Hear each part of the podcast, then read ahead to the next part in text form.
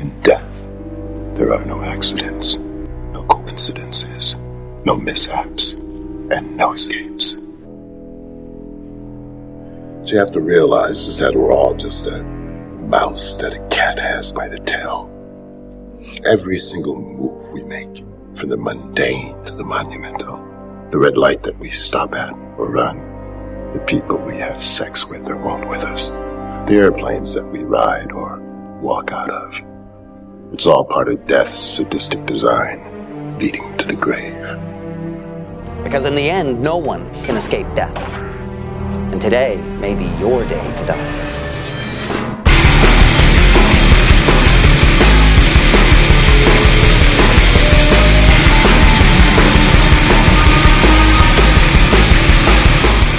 Welcome to Now Playing's Final Destination retrospective series. Every survivor died, in the precise order they were meant to die in the accident. So now does that mean we all die? In anticipation of the release of Final Destination 5, join Arnie, Brock, and Jacob each week as they watch and review another film in the Final Destination series. Great. I'm glad I canceled my golf game for this. Good. This podcast will contain spoilers and harsh language. Listener discretion is advised. Hope you have fun. Today we're talking about Final Destination 2, starring Ali Larter, AJ Cook, Michael Landis, James Kirk.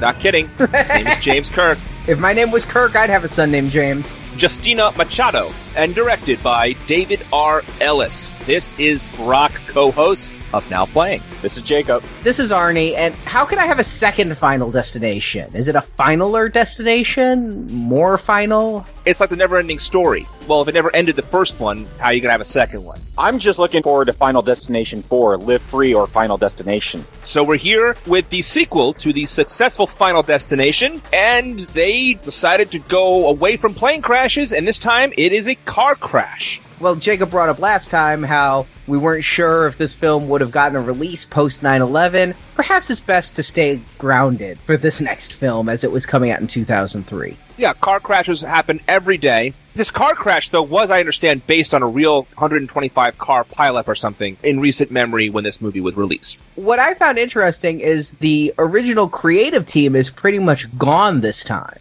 And in its place is the director you mentioned, David R. Ellis. I've actually had the pleasure of meeting David Ellis, got a chance to interview him for Snakes on a Podcast. So if that doesn't tip my hand, he's the director of Snakes on a Plane. Not the greatest director in the world, but a nice guy. He's a great stunt director. So we are back with the Final Destination, and why don't we start off with a plot summary so we can get right into talking about what this movie is all about. Arnie? It's been one year since the explosion of Flight 180 depicted in the first film, and the events from that film have become something of an urban legend. With some people believing it's a strange coincidence that most of the survivors from Flight 180 died in strange accidents shortly after the flight, others thinking there's something supernatural and sinister at work. But none of this is on the mind of Kimberly Corman, who's traveling with her three friends to Daytona for a wild vacation. But on the road trip, she has a vision of a terrible multi-car truck accident that ends up killing her, her friends, and many others. Shaken by the vision, she stops her car, straightening several of the people who were involved in the accident behind her parked car on the on-ramp. Police officer Thomas Burke tries to figure out what's going on and doesn't believe her ranting until the accident occurs right in front of them. And despite Kimberly's car being stopped, during the wreck, it's still hit by a semi truck, killing her three friends. Kimberly is saved at the last second by Officer Burke pulling her out of the way. But Kimberly's vision has thwarted Death's design, and now the nine people saved by her vision are being picked off one by one. Aware of the legend of Flight 180, Burke and Kimberly look up Clear Rivers, Ali Larter reprising her role from the first film, who's put herself in a sanitarium after Alex's death a few months prior. Yes, sorry Alex fans, but he was brained with a brick. Clear at first refuses to help Kimberly, but then checks herself out and takes Kimberly and Burke to meet the mysterious mortician William Bloodworth, Tony Todd back again for one more scene, and Bloodsworth reveals how new life can thwart death's design. And Kimberly and Burke believe that if Isabella, a pregnant woman who was in Kimberly's vision, has her baby, then death will no longer be coming for them. So the survivor, including school teacher Eugene and drug addict Rory, come together to stay safe until the baby's born. And they also realize they have something in common besides that car accident. each of them are alive today due to events caused by the survivors of Flight 180. For example, Burke was supposed to be on a call where his partner was killed, but he was busy cleaning up the body of Billy Hitchcock. Kimberly was supposed to go out with her mother who was killed by carjackers, but she stayed home that night enthralled by a news story on Todd's suicide. So, despite the car wreck, Death is actually still cleaning up the mess from Flight 180. Burke has Isabella taken into protective custody so nothing can happen to the mother before the baby's born, but the deaths continue, and the group rushes to the hospital where Isabella is giving birth, but the car crashes into a farmyard, puncturing Eugene's lung, and Kat is killed when an airbag pushes her head into a PVC pipe. A news van at the farmyard almost hits the farmer's son Brian, and if you wonder why the fuck I'm bringing that up in the plot summary, I'll get to it. but he's pulled out of the way at the last moment by Rory, who's then killed by a flying barbed wire fence when the SUV explodes. At the hospital, Isabella gives birth, but Kimberly then realizes that in her vision, Isabella never died. So the baby was not the new life needed to thwart Death's design. An explosion in the hospital kills Clear and Eugene, and Kimberly decides the only choice is for her to kill herself to save the others. So she steals an ambulance and drives it into a lake conveniently right outside the hospital, but is rescued by Burke and resuscitated. And it's said that her resuscitation is the new life needed, and she and Burke seem to have escaped death. But sometime later, they return to that farmyard where Kat crashed her SUV for a cookout with the farmers, and the grill explodes, killing the farmer's son Brian as credits roll. So we start this movie much like we started the last one when we had all the weird things in the bedroom, and they did it again. This time, though, they have the old wonderful movie exposition device of a news report catching us all up while we do it. So it was a little more interesting this time for yours truly. In fact, I dare say they didn't do it again because this time what they're doing is catching the audience up who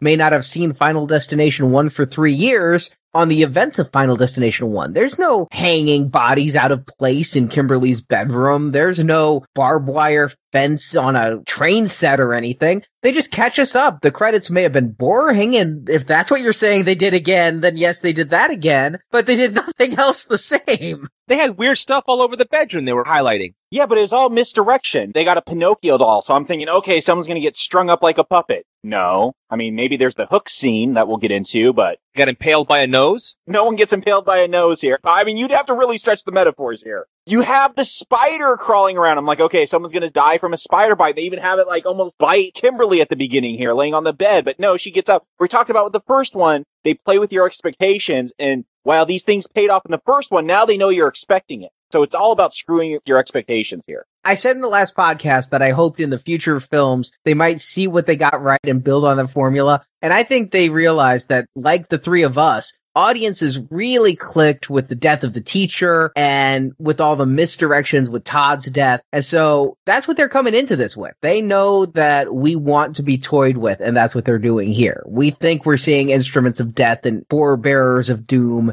And we're not. It's like, fooled you. I got that in the rest of the movie. I guess I didn't pick up on it here. So next scene we have the girls getting ready to go on a road trip. The best friend is a father's worst nightmare, talking about all these funny things a kid around with a father. I thought that was kind of funny. Uh, kind of humor came right away for me. I thought that was kind of a cute thing. Now, it's been a while since I've seen this movie. I think I saw it once on video when it first came out and not again. So when I see the four people in the car, my thinking is, wow, this is a much smaller group than last time. Yeah, I had the same thought. Only three people can die. Also, didn't you think though that they're going to pick up a hitchhiker who's going to start cutting himself and have weird pictures in his pockets and foreshadow what was going to happen? Did you get a Texas chainsaw at all with the four people in the car, Arnie? no, there was weed, but no, I was, Well, that's the thing that stuck out to me was this group. I, cause I thought, okay, these are the four people we're going to follow in this movie. And it's like, there's no Stifler in this film, but it's very American Pie. The horny teenagers and the pot. It was a very different tone than the first film right off the bat. but what got me is when they're on the road and there's all this stuff going on and it gets really weird, doesn't it? It was reminding me of either a David Lynch movie or REM's Everybody Hurts video.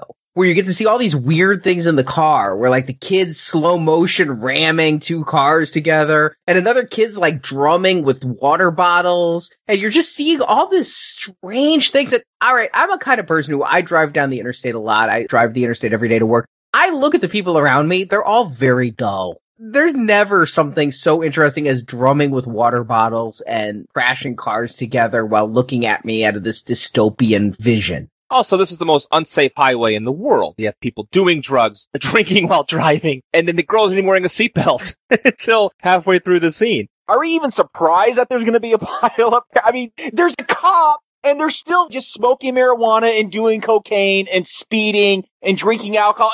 I live in LA. I travel for my job. When there's a cop, everyone slows down to 45 miles an hour because you don't want to get a ticket. It doesn't stop anyone here. No problems. I also like how they flip the joint out the window and it catches Kat's car on fire. Of course, we don't know who any of these characters are at this point, but it like hits the dry leaves. And I thought that was going to cause the accident. It's again the misdirect. You're wondering what's going to cause the accident. Is it the coke head? Is it the weed? There's the transmission fluid that's leaking. Yeah. There's all kinds of things that could cause this accident. Turns out to be the caffeinated trucker with the coffee. That was the danger. So we talked about you guys really like the airplane explosion. How'd you feel about this pilot? Fucking A loved it. I loved it too. This was so much even better than the airplane. They went all out. And I knew I loved it the moment the first death occurs, which is Burke.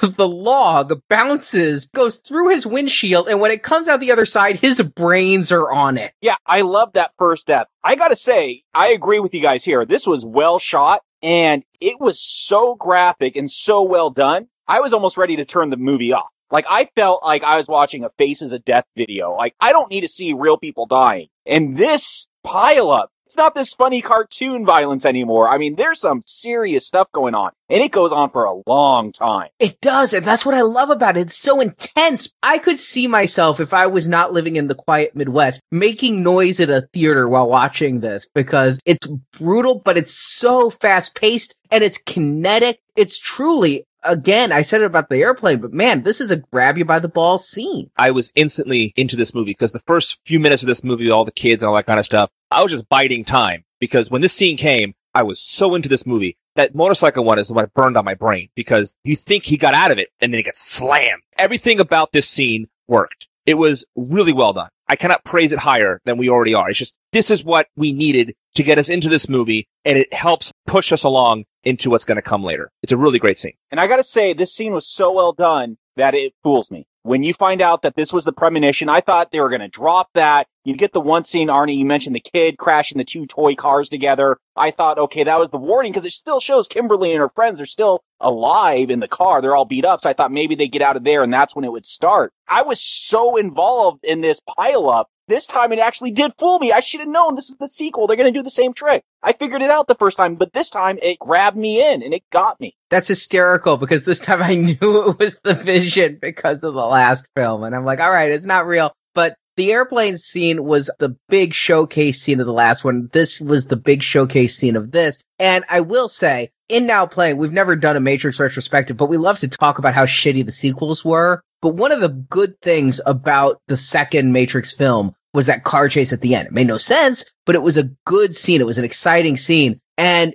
that scene was second unit directed by David R. Ellis, who brought that pedigree to this scene here. And he built on it. And I dare say this shitty little horror film, Final Destination 2, has a car scene that outdoes any in the Matrix. And I gotta say, this is how they marketed this film. I remember the trailers for this film and it was all building up to this big car scene. Like they knew this was where they had to grab you. And it did. I mean, right here, I realized they've upped their game because the plane was great, but it kind of looked cheap, right? Some of the blue screen and things. We saw the wires. Here, I didn't see the wires and I actually did go and watch the making of, and so much of this was practical and so well done and so well orchestrated. It was like a ballet of carnage. Yeah, it was very well done. The only problem I had with the car crash, the only problem, cars don't explode every time they collide.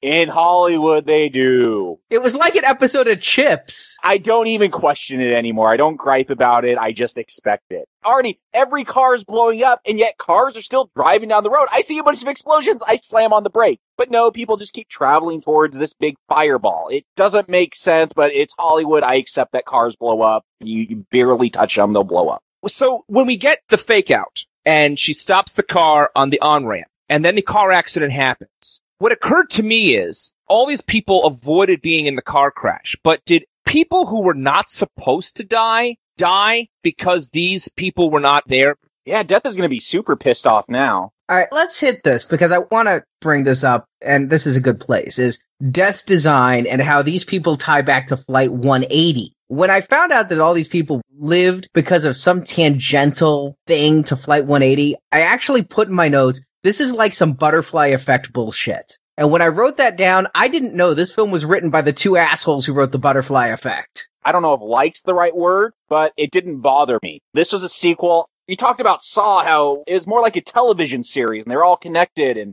that's what I liked about this is this like a Showtime or HBO series that you could sit down and watch and each season builds off the last. So I didn't mind that. If you're going to do a sequel, have a reason to do a sequel, even if it's tangential like this reason here. I like that at least they tied this together. It's thin, but I like that they did it. Later in the movie, we find this out. We don't find it out here, but when we did find out about that, when they're all confessing to each other about their connection to 180, I put in my notes, is this connection necessary? And I don't think it is, but as Jacob said, I didn't really mind it. I understood why they did it, especially in the first sequel. They want to connect it somehow to the first film. And besides having two of the actors come back, they found a way to tie everyone in. I think it's kind of far fetched that everybody had it, but I see why they did it. But here's the thing is, it raises questions it doesn't need to, because we find that out like three quarters of the way through the movie, right? Were you guys not enjoying it for the first three quarters? Did you see this car crash and sit there with your arms crossed going, I'm not going to have fun, motherfuckers? No. We, by the time they reveal they're connected to Flight 180, we don't give a shit anymore.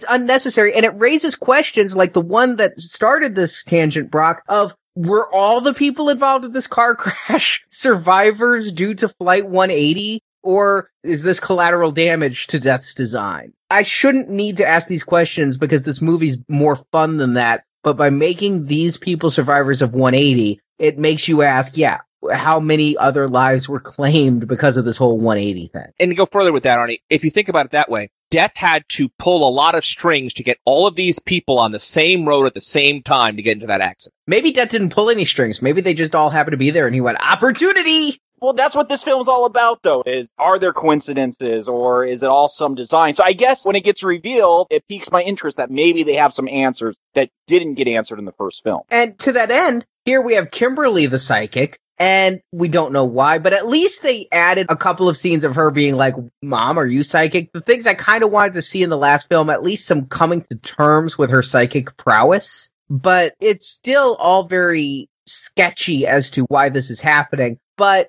it doesn't seem to make the missteps of the last one until it brings up the Flight 180 bit. Here, I'm kind of going with the psychic is the natural enemy of death because the psychic tries to save lives and death must go reclaim them. She seems to have more visions too, kind of like Chuck has those flashes. Flashes, yes. Which is funny because Tony Todd was in Chuck. And it really kind of works a little bit more here because she does have them continuously and she misinterprets them later. And so it kind of works a little bit more because it wasn't as random. I agree. I like that quite a bit. I think it worked better here. Overall, I think most of it worked better here, including the opening crash. And I was shocked to shit that Kimberly's friends die. Because when the friends died, I'm like, well, who all survived? Because you see the other people briefly on the road, but they don't spend a whole lot of time with Rory snorting coke, and he seems like the type of person who's just there to die in the car crash. He's a cokehead, right? I mean, we get to see other characters who never come back. The little kid smashing the cars never come back. The biker with the titty shot never comes back.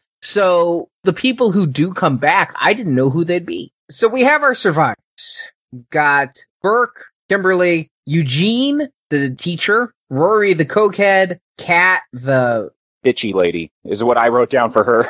Nora and Tim, the mother and son, and Evan, the recent lotto winner. So the first of our deaths is Evan. With our first blatant product placement of the series. Which would be? The giant iMac box he's carrying up the stairs. Okay, I honestly thought that was because it was an iMac. Everything in that scene was I. The refrigerator magnets spelled I. They actually said hey E, but then the H fell into the Chinese food very clearly, leaving E Y E. Oh, because he gets stabbed in the eye and see. Uh-huh. I see what you're saying. I thought here was a blatant product placement, but now in hindsight, what you're talking about, that too makes sense. It could be both. There's no reason it couldn't be both. That is true too. Yes. I'm not going to stand here and defend the filmmaker's integrity to not take Apple's money. the next scene, though, Kimberly does research clearly on her Mac computer. Well, every computer in Hollywood's a Mac, though. I mean, you see that on TV. Every computer's a Mac. That is but true. when Apple gives them money, we see the Apple. And when Apple doesn't, they put some weird sticker right there. So perhaps Apple did help fund this film. I didn't read the credits. I'm going to be honest there. But yes, he was buying the iMac. I love that he won the lotto. He had the Rolex, the ring. And I'm guessing they saved some money on this scene because it looks like they used an apartment that they would have shot for Saw. Very grimy. I was wondering if Death was going to kill Evan through, I don't know, mold. Splinters. Yeah, it, it was a very dirty, ugly apartment. I love that he was a lottery winner and I played the answering machine message. It's like, I heard about your lottery winnings. I'm like, and he's living in this shithole. He must have won yesterday. How's he even getting the cash for what he's got? And then they're like, $250,000. I'm like, okay, you're not moving if your lotto winnings are 250,000. Yeah, how disappointing was that when we found it was only 250 grand? And I got the same impression that he just won recently because he's living in this shithole and he got some of the money to buy all his junk. But I thought it was really entertaining that he's in this shithole, but he has to buy this stuff first. You know, never mind improving your quality of life. You gotta have the cool stuff. But that's how actual lottery winners do it, though. I think that was very real. And I don't know about you guys, but when I cook fish sticks in a pan, I always take my shirt off. I don't know about you guys. See, I thought that was weird, but I could see that character doing it. And here's the thing with this movie, like every single little thing they do, you're wondering how that's going to play into their death. So I'm like, okay, he's taking his shirt off. That's somehow going to play into it, or they want you to think it. I mean, they love doing misdirects here. So for this film, it makes sense. Hey, they got me because I thought his death would involve that nipple ring. I thought it would catch on something or somehow that nipple ring would be his death. But also, he's a pretty well built guy. We got the female titty shot earlier. Here's the titty shot for the girls. I don't think it was quite as satisfying for the ladies. He, he didn't even have a six pack. He could not be on Jersey Shore with that body. He had no definition, yeah. I thought though, when he pulled his hand out of the drain, I thought it was going to be a garbage disposal kind of thing. And I'm surprised they didn't go there. See, I thought this was the most convoluted thing. Okay, so we're gonna have Evan win the lottery, so he buys a bunch of nice bling, so his ring could fall down the garbage disposal, so he could put on the watch, will then get his hand stuck in the garbage disposal, which will then somehow get turned on and, and chop up his hand. I'm like, this is the most convoluted thing ever. But again, this is like the teacher's death last time, isn't it? Because there's so much going on around him and he's cooking too, which is what really reminded me of that teacher's death. And you're like, what's going to kill him? He's put a magnet in the microwave. Is that going to do it? His hands down the garbage disposal. Is that going to do it? What's going to get him? And that's what the whole scene is. And again, I'm back having fun just like I was the first time. And especially since this guy's a lotto winner who just bought a whole bunch of cool shit. We ate him, right? We want that Rolex, so he should die and there's a fire. So I think the fire's going to get up, but he has a fire extinguisher. So then he runs to the fire escape. Again, this guy is smarter than your average horror victim, and Death closes the windows, just like we saw with Todd last time. Death is doing stuff. And I'm thinking, okay, he's trapped in the apartment. Now he's going to burn. He's smarter than me. He smashed a window. I'm like, yeah. Yeah, I agree. I'll tell you what the scene did really right for me. He gets out, the thing explodes, and he survives. And I'm thinking he's going to make it. I really believe it. I'm thinking that they are fucking with us to such a degree that he's going to make it to regroup with the others. I'm right there with you, Arnie. I'm like, maybe he's gonna get away. You know, he's on the fire escape. Maybe it's gonna skip him and go to the next person. And then when the ladder falls that first time, again, this is where I thought he really was going to get out of it because the ladder stops like a few inches from his head, a big fooled you moment, and they know what they're doing. David Ellis was masterful here because I probably took a big breath and went, ah, the suspense was over. And as soon as I did that, bam, there goes his eye. Yeah, slips on the spaghetti and then gets his eyes gouged out. I love that he got out of the apartment of death. I thought that was really fun. The way they buttoned it was fun, and it really was just overall a satisfying scene. And then we get our second death because death is going in reverse this time. I love how they plant that the kid's going to the dentist, and immediately I'm like, oh my god, they're gonna kill him in the dentist chair. That's like a horror. People really don't like the pain of the dentist. What a brilliant idea. But yeah, dentistry, ugh, terrible, terrible, terrible. And again, here they do screw with this because there's all the misdirects, there's the water on the ground. And I honestly thought this would be a double death. I thought mother and son would die simultaneously because they appeared to in the car. Yeah, they got so much going on. They got the water from the fish tank and the electricity out by the mom, and then you got the son and He's got to do the laughing gas, the drill. Ugh. And then he had the fish fall in his mouth. Yes. I mean, that's not even violent, but that had me in horror. Just this kid suffocating with this rubber fish in his mouth. It was just, ugh. I love all the misdirects here, but you know what I love even more is how Tim bites it when he finally does. Cause you've got Kimberly and Burke. Kimberly has a vision of pigeons, which I'm thinking the birds, right? I don't know how pigeons could be dangerous, but I thought it might go Hitchcock. Well, and they had the birds keep running into the window in the dentist's office. I'm like, are they going to freak the dentist out and cut the kid? Like, how do these birds play into the death? Why is the dentist renting that office? The dentist actually says to Tim, I don't understand how they expect me to work. Who are they? It's his office. The pigeons, I thought was he was saying. I thought he was lamenting the pigeons. how do the pigeons expect me to work? I don't know if you guys have ever walked down a busy street in Manhattan when there are a bunch of pigeons around and something spooks them and they fly up all at once right in front of you. There is real fear that they're going to fly right into you and impale your eyes and like hurt you that way. I'm sorry. I've run into fields of pigeons like Tim did here when I was in Manhattan. I had no fear of impalation. I gotta say, this happened to my wife just the other day. We were walking out of our apartment. There was a pigeon sitting there and it let her get really close. She's like, look how close. And then it jumped up at her and she flipped out. She thought it was to attack her. So yes, I agree with you, Brock. So we know Kimberly had a premonition of pigeon. Her and Burke go running to find Nora and Tim to warn them. And they see him walk out of the dentist office and Kimberly says, watch out, the pigeons or something like that. And Tim goes and runs into the pigeons which caused his death. And we're going to see later on, these premonitions almost seem to lead into these characters' deaths. So is death causing these premonitions to fulfill this design? Is it something that all folds in on itself? Of course, nothing pays off. Maybe this will get explored in Final Destination 3, Destination Harder. so Kimberly, at this point, after the pigeon death, decides to go visit Clear Rivers. Is Clear needed in this movie at all? Because I say no.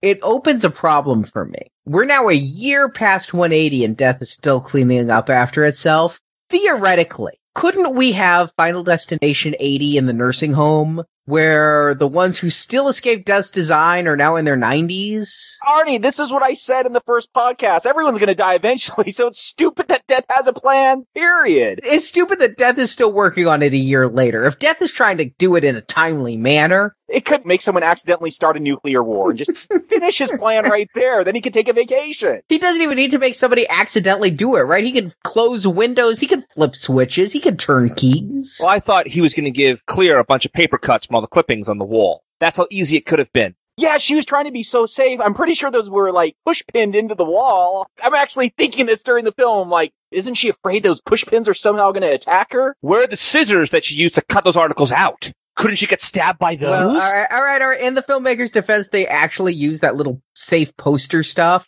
in the set design to hold up the paper so that there would be no needles. I did like the scene where Kimberly's being taken to see clear, and it's almost like the Hannibal Lecter thing, right? Do you have any staples? Do you have any shoelaces? I like the payoff because at first I thought, oh, it's because she's going into a mental institution. Then they're like, no, that clears request. Yeah, she's afraid of you. Like I like yes. that payoff. Yeah, that was good. Yeah, I like that because I mean, most of the time when you're asking that, it's because the patience is the danger. I thought that was a clever turnabout of the expectation. But is clear needed in this film at all? Yes, and I will explain why. Please do. Because in the last movie, I had this huge problem. Why did they break in to see the mortician? Why were they wanting to see Todd's body? It wasn't really well explained. How they shoehorned Tony Todd in there to give them the explanation about Death's design and all this, it didn't work for me. Here, by bringing Clear back into it, it's still on a shaky foundation of that first movie, but now you have somebody who's lived through it, and it makes sense. She's like, all right, this is happening again. Let's go see the mortician. That makes sense to me versus them randomly breaking in or happening to be at a funeral and Bloodsworth is just hanging around. Okay, that does make sense how they get back to him. I just felt that Ali Larter in this movie, the character, it felt like it's a sequel. We got to bring back some people from the first movie. Who can we get? And the mortician, they could have found a way to shoehorn him in there, Arnie, the first movie. The connection here is more realistic, if you will, but I still don't think Clear is necessarily needed because they can figure out everything they figure out without her.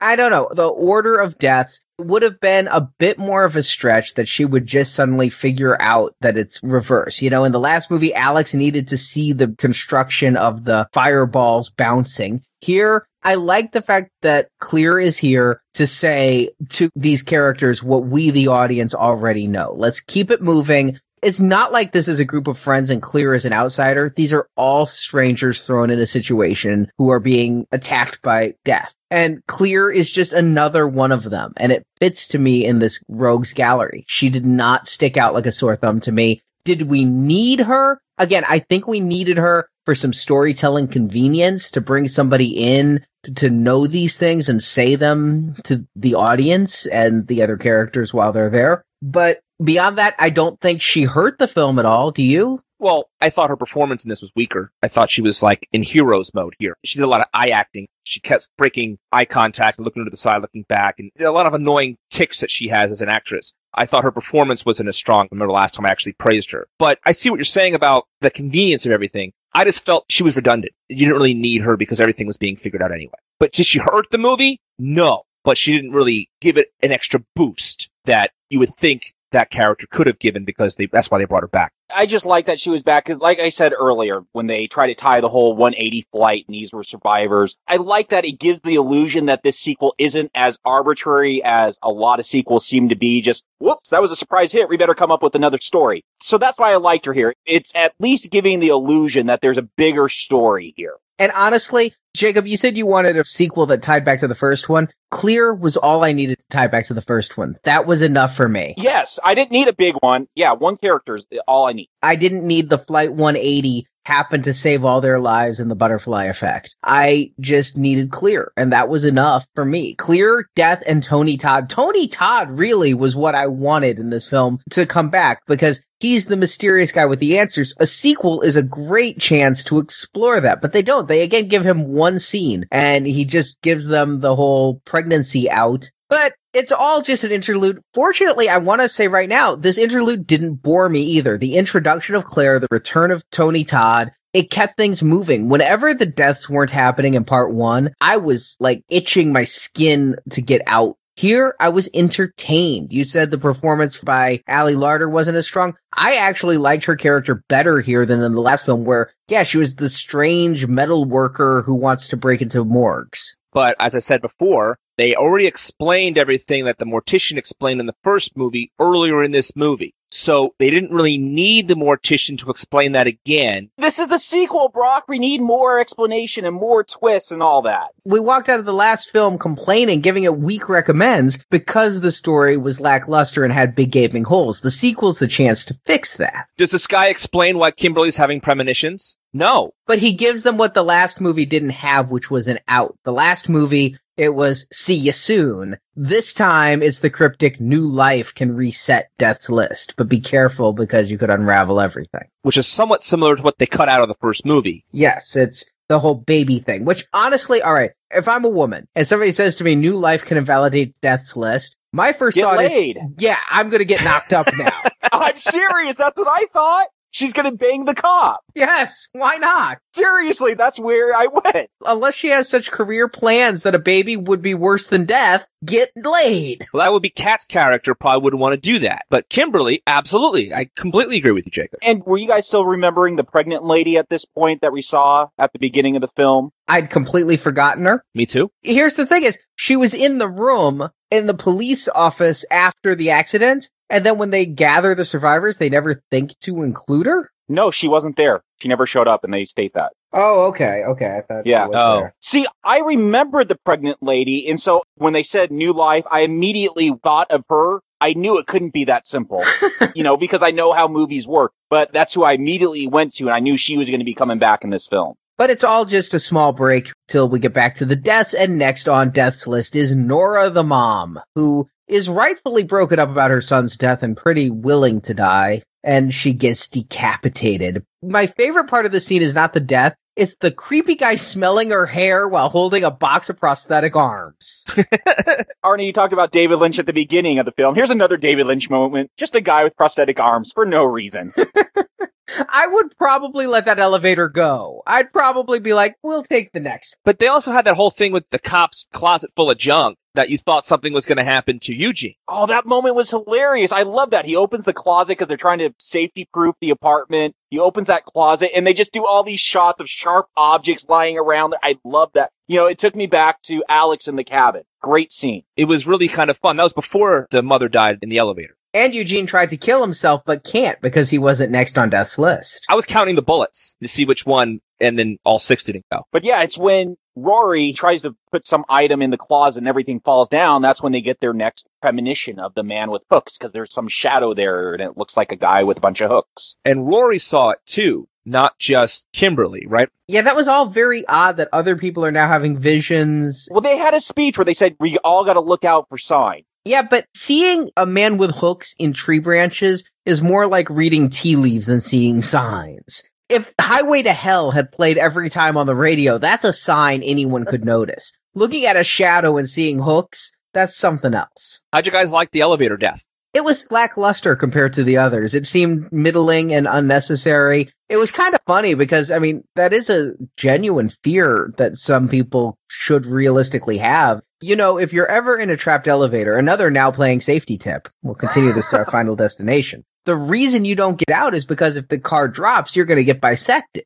And that's what happens to her here. You know, they tell you that on New York City subways, that those doors on the subway are not like elevator doors. When you put your hand in there, it can realistically get caught in there. And it's a realistic fear to not stick your foot or your arm into a closing subway door. But there are certain doors you know you can do it with. and elevators, of course, you do. This elevator seemed to be a pretty strong elevator. Well, they set it up earlier that it doesn't work quite right. They sure did. I kind of like the reaction of Eugene in the elevator to the head, and also the two girls walk back all bloodied. Yeah, the aftermath was much funnier, if that's a good word, but I like that more where he sees the head and then the two girls covered in blood. Works a lot more than the actual watching her struggle and having her head torn off. And it's funny when Kat comes back with the blood all over her. The line she says is, "Can we find the pregnant lady now, please?" I laughed out loud. And I love that they take her into police custody and she's held captive by Chief Tyrol from BSG. Have the same note. I said to myself, this must have been filmed in Canada because he's Canadian and they filmed BSG in Canada.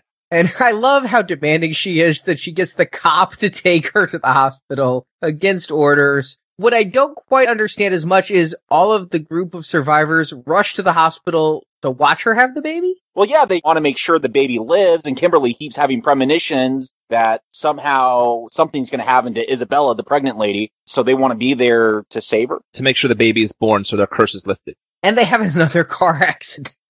Well, yeah, they actually crash into her without even knowing it. This is the scene I was thinking if someone hit the brakes and just stopped their car, everyone seemed to keep the car moving and careening out of control. Well, it's a good thing this didn't happen at the beginning of the film, or else both those cars would have blown up. So, and it stabs Eugene in the stomach, and you think somebody's gonna die, but nobody does. Eugene actually just gets taken to the same hospital, coincidentally, where Isabella's having the baby. It's a small town. There's only one hospital. Kat, who was driving the car, is trapped in the vehicle with that log. She survives. Well, I love the reveal too of the PVC pipe that just misses her. Yeah, that's great. But you know what I love even more is when the airbag goes off. Oh, I love that scene. That is this movie's bus. In the last movie, Terry gets slammed with a bus. You don't see it coming. Here, Kat's trapped. There is absolutely no prelude. She's telling the firefighters to be quiet. They hit the car, boom, airbag. And I thought it was a gag. I thought it was like, haha, the airbag went off. I didn't even think that it knocked her into the pipe. I'm right there with you, Arnie. I thought they're playing the airbag goes off gag that you see in a lot of movies. Nope. She's dead. It's just out of nowhere.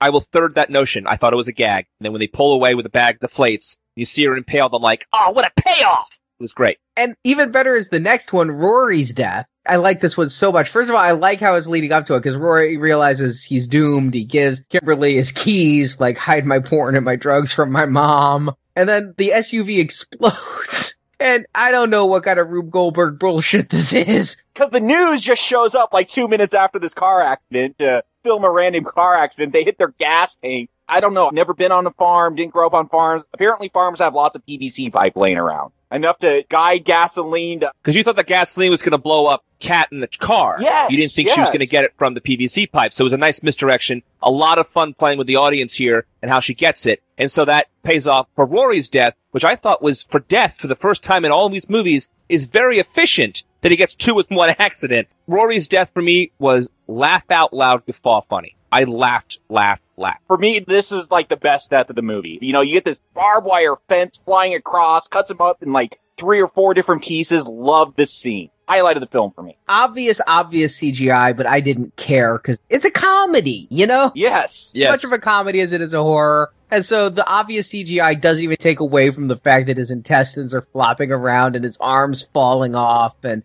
it's just black comedy. Oh god, great, great death. Unfortunately, that's like the last good moment of this movie. Now we have to get through the end. Yeah, now we got to get to this whole new life thing. So they finally get to the hospital. Isabella gives birth, but then Kimberly finally realizes only like an hour late into the movie that Isabella was going to survive the accident anyway. Yeah, I didn't like that. Didn't feel right based on how much they were putting into her surviving the accident for a lot of that movie, and then to find out that she was wrong then. It wasn't a satisfying conclusion. And this is what I have to wonder about. I wish I just knew who was given the visions and the premonitions. It would clear up a lot of the confusion for me. Are they supposed to help? Are they supposed to forward Death's plan? I don't know. See, I took it as Kimberly just didn't realize it, but she realized it there. I didn't take it as she had a second vision that showed Isabella living. I took it as she suddenly, oops, by the way, I forgot. I was like, what? How do you forget? Kind of a key detail that we've all been hinging on for the past 20 minutes of the movie. I am fine with the MacGuffin being a misdirect. That's a great cliche that's used time and time again. But the way it's revealed to be the misdirect here is the wrong, wrong way to go.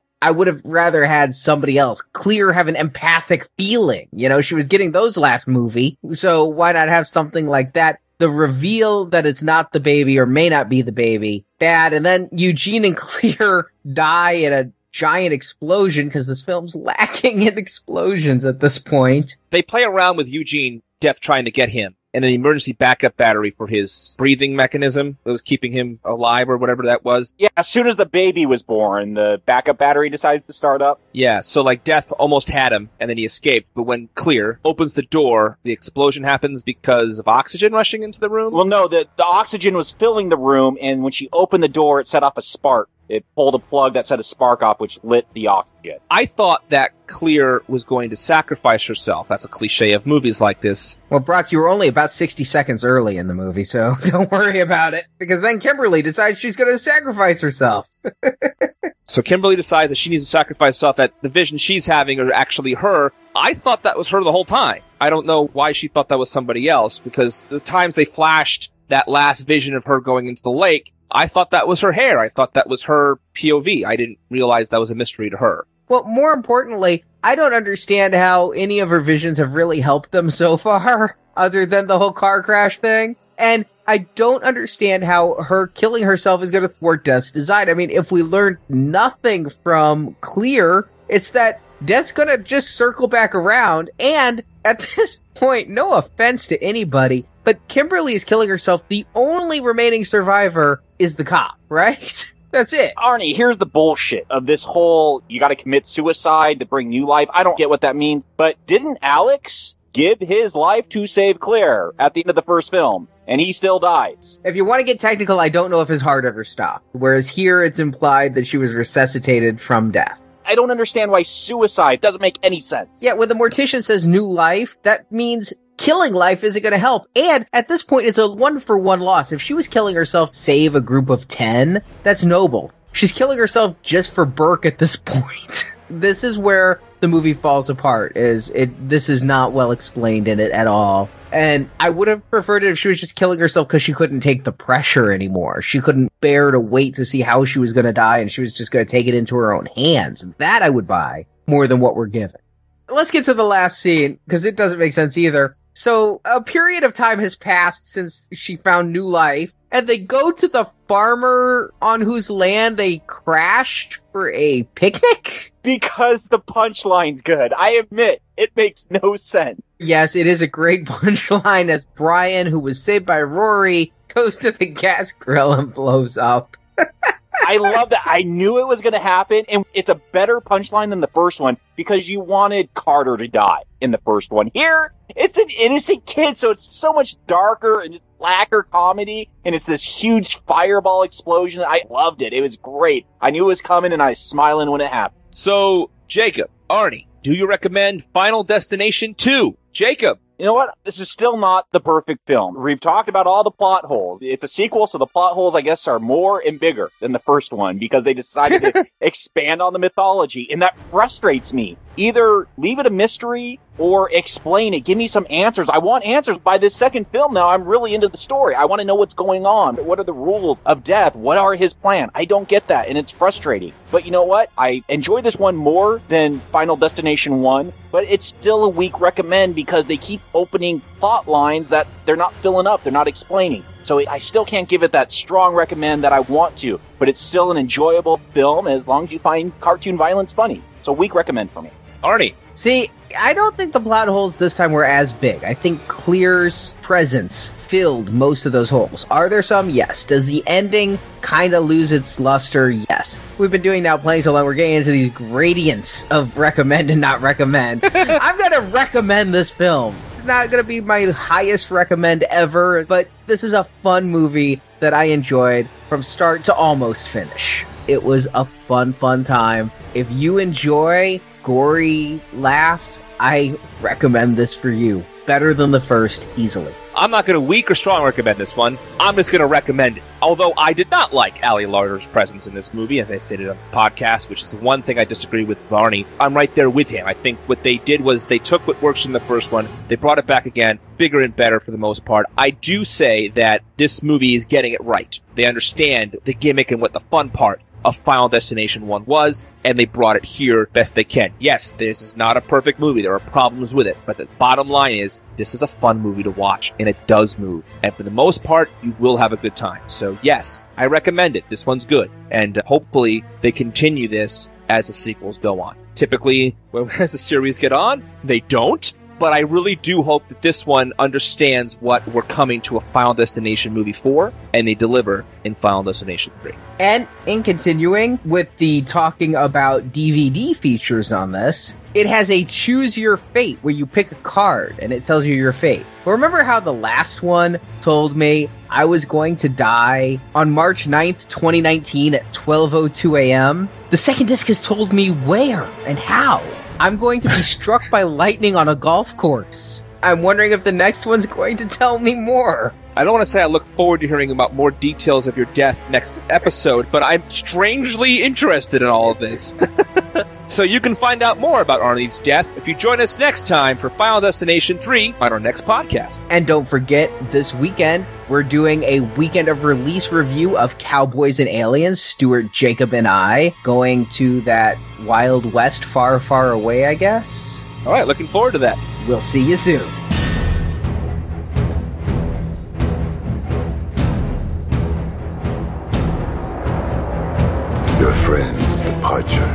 Shows that death has a new design for all of you.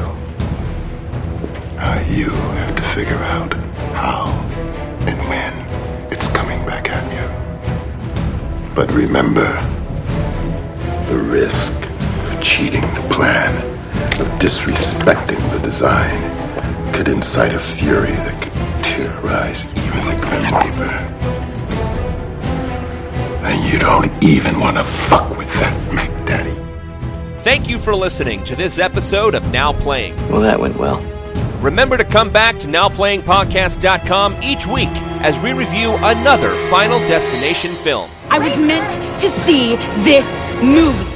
And in the NowPlayingPodcast.com archives, you can find reviews of other films, such as Saw, Friday the 13th, A Nightmare on Elm Street, Halloween, Terminator, Star Trek, and many more, as well as individual movie reviews such as Man Thing, Inception, and The Human Centipede. This is the beginning of the end.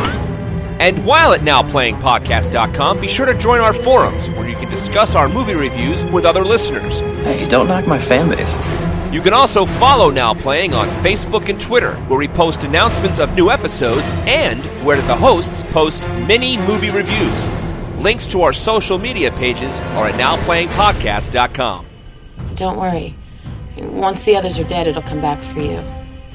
Support from listeners like you help keep Now Playing operating. Fuck, I saved him! You can find a link to donate using PayPal at the bottom of our website, NowPlayingPodcast.com. You can also show your love of Now Playing podcast by shopping in our store, where you can buy Now Playing t shirts, coffee mugs, mouse pads, and much more. The link to our Cafe Press store is available on our homepage. You're dead! You're dead! And you ain't taking me with you! Now Playing's Final Destination series is edited by Samuel, Tim, Brock, and Arnie. Let's go take a shit. Now Playing is not affiliated with New Line Cinema. The Final Destination series is the property of New Line Cinema and no infringement is intended. That is some spooky psycho babble. The opinions expressed on Now Playing are those of the individual hosts and may not reflect the opinion of Venganza Media Incorporated. Shh. You wake the dead. Now Playing is a Venganza Media production, copyright 2011, all rights reserved.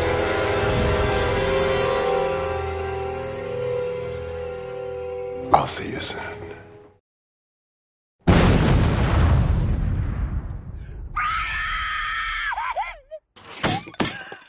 So we're here with the sequel to the successful finance financial destination uh, that's that's New Line's goal, financial destination. to the successful finance. There, I did it again.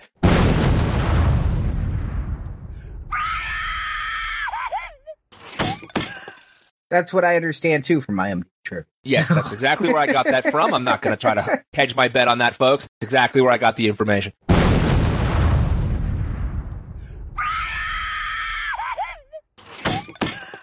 I've actually had the pleasure of meeting David Ellis. Got a chance to interview him for Snakes on a Podcast. So if that doesn't tip my hand, he's the director of Snakes on a Plane. He also did Homeward Bound 2, Lost in San Francisco. Thank you, IMDb. But he did Again. Snakes on a Plane. and I, I got to meet him. He's a nice guy. Not Good. the greatest director in the world, but a nice guy. He's a great stunt director. Sorry, David. We lost one like on Facebook right now.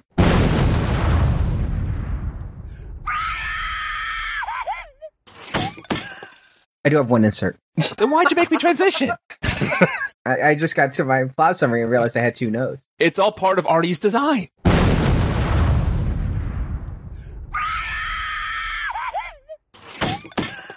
Death is design, Jacob, and you're just toying with death right now.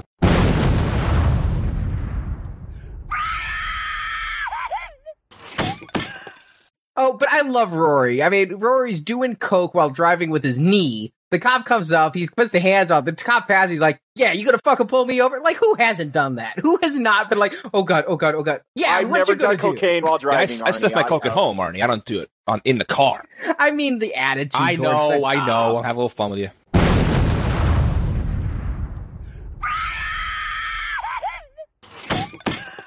And how can the movie possibly maintain this, though? You know, you gotta worry about blowing your load in the first act, right? It's just you gotta try As to a cons- man, I don't worry about that. It, it's usually the woman I'm with that needs to worry about it. Yeah. Uh, well, yeah, to continue that metaphor, this was the money shot, though, wasn't it?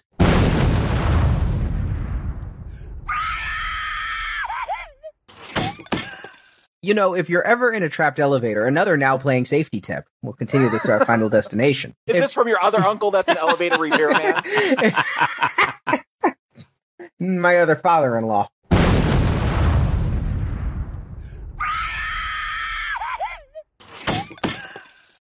everybody just hit stop. Don't talk anymore. Just everybody hit stop.